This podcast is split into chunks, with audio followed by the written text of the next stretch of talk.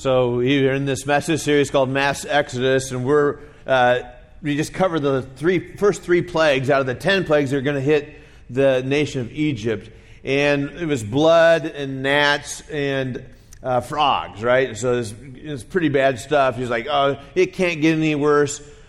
Have you ever said that? It can't get any worse, and then it does. It's like, what in the world? A friend of mine, uh, she, in fact, she was a kid uh, in my youth ministry when I was in Arizona. Uh, she put on Facebook that they, they live in California where the wildfires are, and they had to evacuate their house. And they got little kiddos and stuff, and they're grabbing them late at night. And uh, they, they have a little RV in which they threw as much stuff as they could into their RV and uh, drove off. And we're staying with some people. Well, uh, then somebody stole their RV. You just think, okay, like, what? Oh my God. You know, so we just have those moments where we think, well, it can't get any worse than this. And then, and for the Egyptians, it gets worse. It really does. And uh, we're going to take a look at some of the things that they have to deal with in order for Pharaoh, really, uh, and maybe for the Egyptians, and maybe even for the Israelites, to answer the question, uh, who is this God that I should obey him? And that's what Pharaoh said, like, well, who is this God that I should obey him? Why should I have to do what he tells me to do? He's not my God. He might be your God. He's not my God. Why should I obey him? And that's a fair question. I think that's a question we ask as well as why should I, why should I give any attention to God at all? What, what why should I obey him? So God has tried to figure out ways of getting the Egyptians' attention gets Pharaoh's attention so they would follow him and obey him. It takes a little, it takes quite a bit of convincing. So here we are. Uh, the next, the next, after the gnats are a whole bunch of flies. After a whole bunch of flies, the their cattle die. N- not the Israelite cattle, the Egyptians' cattle. And so there becomes a, a the God, God's beginning to make a, a, a clear distinction here that I'm not uh, uh, uh, between the people of God and the Egyptians, right? The cattle are spared if they were from Israel, but they were killed if they were from Egypt. So, who is, in fact, again, still trying to answer that question of who is this God that I should follow him? So, here we are, Exodus chapter 9, verse 8, right? Then the Lord says to Moses and Aaron, Take handfuls of soot from a brick kiln now, there's plenty of brick kilns because what did the Israelite people do? They made bricks constantly for the Egyptians. So they have a brick kiln. This, and I think it's a little bit ironic that they take the soot from the right and, and bring it to Pharaoh. So here's Moses, and they have Moses toss it in the air, kind of like LeBron James, like that, while the Pharaoh watches. The ashes will spread like fine dust over the whole land of Egypt, causing festering boils to break out on people and animals throughout the land. So they took the soot from the brick kiln and, and went and stood before Pharaoh. As Pharaoh watched, Moses threw the soot into the air, and the boils broke out on people and animals alike. Even the magicians were unable to stand before Moses because the boils had broken out on them and all the Egyptians. But the Lord hardened Pharaoh's heart, and just as the Lord had predicted to Moses, Pharaoh refused to listen. So here's this scene. He walks in. There is no warning. He's not warning them. He just walks in and poof, right? And it, it just happens. And all of a sudden, there, uh, it, it's, it's changed a little bit because the, the things, you know, there was some, some plagues that were annoying, bunch of frogs and gnats and flies, and that's annoying, but you can tolerate that, right? And, uh, you know, blood in the water, okay, it goes away but now it, it's physically affecting them. It's you know there's boil. It it it, it goes from just kind of like uh, uh, to and and you know what that's like. All of a sudden you get an illness or something that affects you, and it's without warning. It, you're, you're, typically, we're not warned about that. We might have a little symptoms here and there, but all of a sudden, we're hit with a, a pretty big ordeal out of the blue. We didn't see it coming. Oftentimes, when that happens in our lives, we, have, we do. We have two choices. One, we're going to turn to God, or one, we're going to, the other, we're going to turn away from God. typically, when we get those news, news from our, our doctor, you've got this happening in your body right now. Those are the two choices we have. Far too often, I've seen people just like completely reject God. They had been walking with Him now, but they feel like it's super unfair that God would do this to them, and they are blaming God, and instead of running to Him, they run away from Him. For some of us here in this room, that's when we began to run to God. We realized that things were out of our control. We didn't have any way of solving the problem, and we began to seek um, some help from God the Egyptians decide, you know, they still don't want to do that. We're not gonna, we're not gonna give in. Those are tough kind of questions here, and and um, you know that that we oftentimes have, and, and I don't even have it. I really truly don't have answers to some of the tough questions that the, the, that that plague our lives at times that come out of the blue. When people ask me, why doesn't God heal my mom? Or why didn't He save my child? We re- I really don't have much, uh, I don't even know what to say at those moments. Neither do you. Except, this is what I typically say I don't know. I do know that if you will run towards Him, you will find some help. It may take a while, but He's there for you. He's there for you. We can either turn to God for strength or we begin to curse Him. The next plague is found in Exodus chapter 9, verse 13. Then the Lord said to Moses, Get up early in the morning and stand before Pharaoh. Tell him, This is what the Lord, the God of Hebrews, says Let my people go so they can worship me. So there we go, right? If you don't, I will send more plagues on you and your officials and your people. Then you will know that there is no one like me. So he's again solving the answer, the question here. You will know. This is what, this is to show you that there is no one like me. By now I could have lifted my hand and struck you and your people with a plague to wipe you off the face of the earth. I could have just taken care of the problem like this. I could have wiped you off the face of the earth. We just erased you from history. Uh, there would have been no mention of you in the history books at all. We're just wiping you out. All I got to do, right, is just say the word. It happens. And again, to me, this is the patience of God. Over and over and over again, Pharaoh has refused to listen, and his heart, his heart has gotten harder and harder. I mean, that's incredible patience here. Verse 16, but I have spared you for a purpose, to show you my power and spread my fame throughout the earth. But you still lord it over my people and refuse to let them go. So tomorrow at this time I'll send a hailstorm more devastating than any in the history of Egypt. Quick, order your livestock and servants to come in from the fields to find shelter. Any person or animal left outside will die when the hail falls. Some of Pharaoh's officials were afraid because of what the Lord had said they quickly brought their servants and livestock in from the fields, but those who paid no attention to the word of the Lord left theirs out in the open. This week in, in Colorado, there's a massive hailstorm. My friend Darren Rondi uh, lived in that area. He went out to try to rescue his car and he showed a big welt on Facebook of his arm getting pelted with that. And, and I said, "Man, dude, this fortunate you didn't hit your head, right? Because he could have been he could have been killed with that." And we found out that there was animals that were killed during that hailstorm out there, and truly, that's what would have happened. Uh, to you know, here the Egyptians, and by the way, again, this is an interesting thing here to me. In the plague, they are warned and they have a way out. They have a way out. All you got to do is just come inside. Just come inside. That's all they had to do. And yet some said, I'm not going inside. What? I mean, does, does that just not, like, why, why wouldn't you, after all these plagues and after all these warnings and after this, like, it's going to get bad, you just say, I'm not, I don't care what you say, I'm not bringing my stuff in. Huh.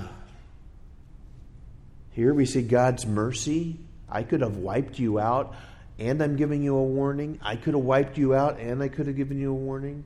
And, and I've given you a warning. 2 Peter 3 9 says, The Lord isn't really being slow about his promise, as some people think. No, he's being patient for your sake. He does not want anyone to be destroyed, wants everyone to repent. 2 Peter 3:15. And remember our Lord's patience gives people time to be saved. This is what we what our beloved brother Paul wrote to you with the wisdom of God that God gave him. The Lord's patience gives people time to be saved. If God was not patient, we'd be wiped out. 1 Peter or 1 Timothy 1:16, but God has mercy on me so that Christ Jesus could use me as a prime example of his great patience with even the worst sinner and others will realize that they too can believe in him and receive eternal life. An interesting little uh, tidbit here from uh, the Apostle Paul, who says, You know what? God's mercy was incredible. He should have wiped me off the planet. I was the worst of the worst. He didn't. I got saved. And, and I, I just want that to be a testimony to you that you can too. You can too. God is constantly giving us moments of mercy the Egyptians had their chance to avoid this plague. Just move your cattle inside. Just move your servants inside. Just get inside. That's all. It's going to be bad. Just get inside. And I don't know why. I don't know why some chose to ignore that. I don't know why you choose to ignore it. The warnings are clear. The wages of sin is death. But, right, the gift of God is eternal life, and He can give it to you. We've heard warning after warning after warning. You can avoid all of this if you will just simply believe in me, right? Uh, the warning is clear. You're heading for disaster, it's going to be bad. But we can avoid this. We can avoid hell. We can avoid the punishment that comes from sin. It can be, it can just be taken care of. Some of you have realized, boy, I, I'm, I'm, I'm going to, no, I don't, no, I'm going inside. I am going inside. I want my family inside. I want my friends inside. I'm going to, everybody, let's come, right? Let's come in. But for some of us, for whatever reason, we're like, hmm, I don't know. Maybe it won't. Maybe it won't do that. Maybe, maybe that's not going to happen. And then all of a sudden, there's a hailstorm. It didn't have to be that way. It didn't have to be that way. Grace was offered to everyone. Exodus chapter 9, verse 24. Never in all history of Egypt had there been a storm like that, with such devastating hail and continuous lightning. It left all Egypt in ruins. It wiped everything out, right? The, the, the, the crops had already been devastated by the plagues that already had happened, but now anything that was left over was completely tattered and torn and ripped up. Their homes destroyed. The hail struck down everything in the open field, people and animals and plants alike. Even the trees were destroyed. We see here that the devastation leaves Pharaoh kind of devastated as well. In fact, it says that he decides that, he, in fact, he says, The Lord is right and I was wrong. Perhaps the severity of the destruction moves him to the moment of, of breaking, but it doesn't last long. I mean, he kind of he gives like, okay, I'm sorry, I'm sorry. Okay, I'm sorry, I'm sorry. Okay, I'm sorry. I, I, all right, he's God, I'm not. And I don't know what it's like. Why did he stop at that? And all of a sudden he changes his mind. We're so like that. God, this is horrible. Make it stop. God, this is horrible. Make it stop. God, this is horrible. I promise, I promise, I promise. Make it stop. Only to have God grant our prayer. And then we renege on our promise, God, if this happens, I'll, I'll get it right. I'll get right with you. I'll get right with my, mom, my mom. I'll get right with my family. I'm going to get right with my, right? Just, I, I want the pain to stop. I don't want it to hail on me anymore. I'm so sorry. But then a little while later, we forgot about the hailstorm. We forgot about the pain. Business as usual. Pharaohs and advisors didn't get that. They just kept, you know, it's like they, they didn't get it. Next plague Exodus chapter 10. Then the Lord said to Moses, Return to Pharaoh and make your demands again. I have made him and his officials stubborn so I can display my miraculous signs among them. I've also done it so you can tell your children and your grandchildren how I made a mockery of the Egyptians. So for this, this is really for you as well to give you an illustration of what's going to happen. And you better tell your kids and your grandkids. And I want, right? This is so they will know. I made a mockery of the Egyptians and about the signs I displayed among them. And so you will know that I am Lord. I'm answering the question. I mean, you might be asking, who is this God that I should obey him? I'm answering the question for you. So Moses and Aaron went to Pharaoh and said, This is what the Lord, the God of the Hebrews, say, says, How long will you refuse to submit to me? Let my people go so they can worship me. If you refuse, watch out, for tomorrow I'll be a swarm of locusts on your country. They will cover the land so that you won't be able to see the ground.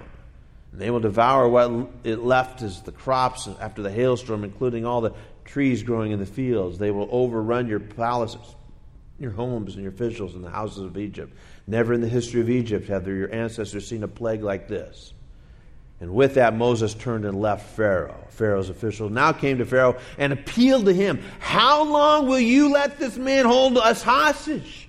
Let the men go to worship and the Lord their God. Don't you realize that Egypt is in ruins? Locusts. Super annoying. And then they're just crusty gross. Like they, somehow they get out of that thing, like they're just crunchy, right? And, and you ever you know, been, I, I, I just, I hate them. So uh, here they are, this massively covering the whole land. It's, they're everywhere. They're super annoying and they're devouring. And here in Nebraska, we've heard the stories, right, of all that kind of stuff that happened in the, in the 20s and 30s. It like it just wiped out crops. Did you notice that his advisors now say to him, you need to stop this madness. It's affecting everyone. Your stubbornness and unwilling to let these people go is costing the nation. It's costing everyone. You ever have a friend that's going down a pretty dark path? you do your best to kind of confront. You don't know exactly how to say it, but you, you kind of say, you know what? I'm, I'm really concerned about you, man. You keep going this way. It's, and then the response is this hey, it's my life. I can do whatever I want. Heard an illustration one time about a, a family was in a little wooden boat out in the ocean and they're trying to find their way back to shore when one of the kids in the boat uh, takes, out, takes out his pocket knife and he begins to, to whittle along in the bottom of the boat. And, he, and dad says, Hey, what are you doing? It's like, Well, I'm, I'm just making a hole. Well, stop it. Well, I can do whatever I want. 17. Yeah, well, this is a bad idea. Hey, who are you to tell me what to do? I can. Uh, this is my life. Leave me alone. Yeah, but the whole is going to affect every single one of us here. You just can't make. Well, it's my seat. It's my place. This is my area. I can do whatever I want. Sure, you can. Uh, but you're going to bring us all down. How many of us know that situation? When a person is outside of God's plan and God's will, and they just are super stubborn and they don't want to listen and we know this is going to bring every one of us down. And the warnings go out, and they go out, and they go out, and they're just ignored. And the ramifications of those decisions is everything gets devastated because of our stubbornness. We're so like that. We sang this song when I was growing up. I don't need you to worry for me because I'm all right. I don't want you to tell me it's time to come home. I don't care anymore. This is my life. Go ahead with your own life and leave me alone. Who hasn't sung that to mom and dad? Or to a brother or sister or a good friend? Go ahead with your own life. Leave me alone. But there's more plagues, even after the devastation that takes place. Exodus chapter 10. Verse 21. Then the Lord says to Moses, Lift your hand toward heaven, and the land of Egypt will be covered with darkness, so thick you can feel it. So Moses lifted his hand to the sky, and deep darkness covered the entire land of Egypt for three days. During all that time, the people could not see each other, and no one moved. There was, but there was light, as usual, where the people of Israel lived. Again, here's the a little bit like uh, the contrast between the people of God and the nation of Egypt, right? And so there's a difference here. The nation of Egypt, complete darkness, and here the nation of Israel is just they're just fine. This is this is a plague without warning. The Israelites enjoyed light; the Egyptians did not. The first thing God did for the universe was say, "Let there be light." let there be light. You can't live in darkness. John chapter 8, verse 12 says, Jesus spoke to the people once more and said, I am the light of the world. If you follow me, here we go, right? You don't have to if you don't want to. You don't have to obey if you don't want. You don't have to, but if you will, what happens? You won't have to walk in darkness anymore because you will have the light that leads to life. You can if you want. You don't have to. You can walk in darkness. Have you ever noticed that all you need is just a little bit of light? You don't need a whole lot, but a little, little, a little bit of light would help. When I was in college, we went down to play basketball at a tournament in, in Oklahoma, and uh, we were staying at this place where uh, there, there were some caves, and the people that we were staying with says, "Hey, we're going to take you into this cave." I'm like, "Okay, cool." And uh, and then uh, then I didn't I didn't quite realize the ramifications of that decision because we're crawling through this really tight, super claustrophobic. I I couldn't see anything, and I was like, I can't see. It's like, just keep crawling, like keep crawling, stupid. And um, I couldn't see, and then all of a sudden, it kind of fell into the spot, and, uh, and, again, I couldn't see a thing. They didn't turn the light on. It was I, I was begin I, I, I hadn't even been there hardly at all, and I'm I'm freaking out. And then all of a sudden they turn a light on. It's absolutely amazing and wonderful and reassuring. Oh, good. And I had only been there for a short period of time. I hated the fact that I couldn't see anything. Total darkness. I wanted out. If only there had been a little bit of light, that's all that we needed. God has always wanted to turn the light on for us. It's the first thing He did. Jesus came to turn the light on for us as well. Bible says that His Word is a light for my feet and a light for my path. In the great Psalm, the 23rd, we hear those amazing words that even though I walk through the valley of the shadow of death, I'll fear no evil, for thou art with me. In those moments where it's dark and there's some shadows, what solves the problem of scary shadow? A little bit of light. Now, you ever get scared by, oh, oh, it's nothing. Oh, it's nothing. Oh, it's my stupid kid. You know, it's like, oh, oh what? Oh, it's the cat. Boom, right? All they need is a little bit of light. You probably like me, you've gone down in the basement, you know, you don't turn the light on because you think, oh, that's not going to be a problem. And then all of a sudden there's Legos.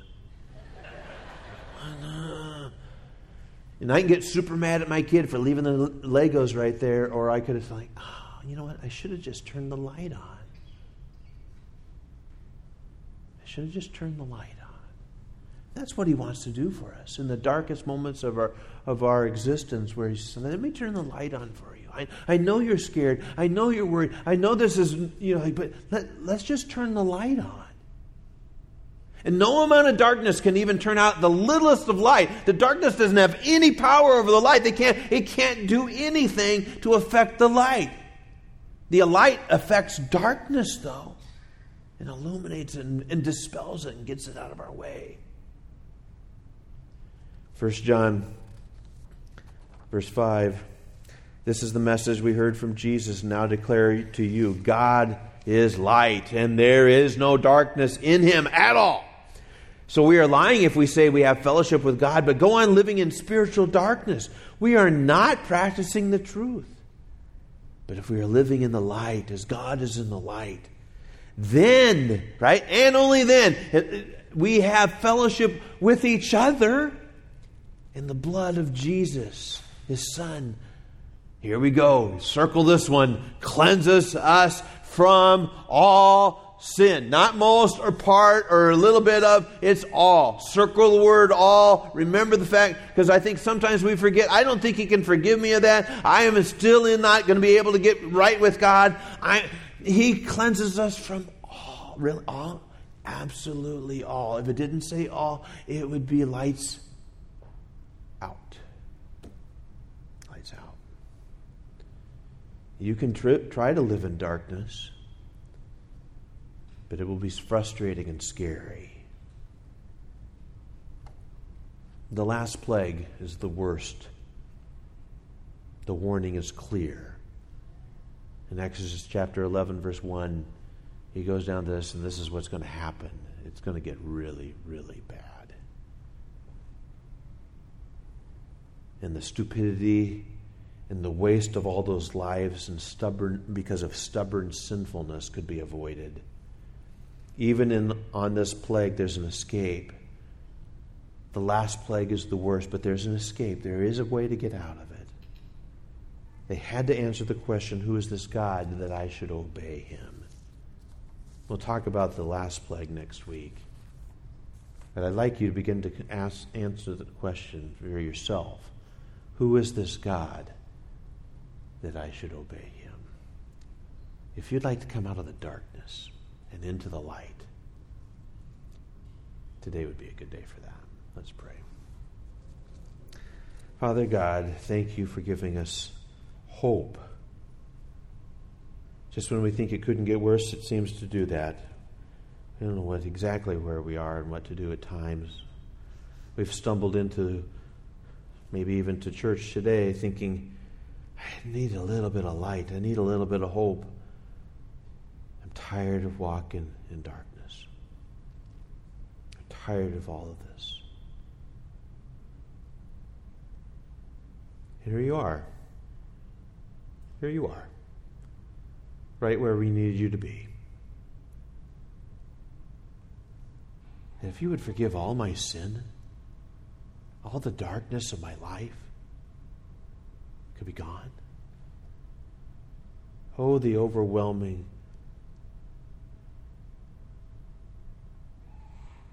overwhelming love of God. In Christ we pray.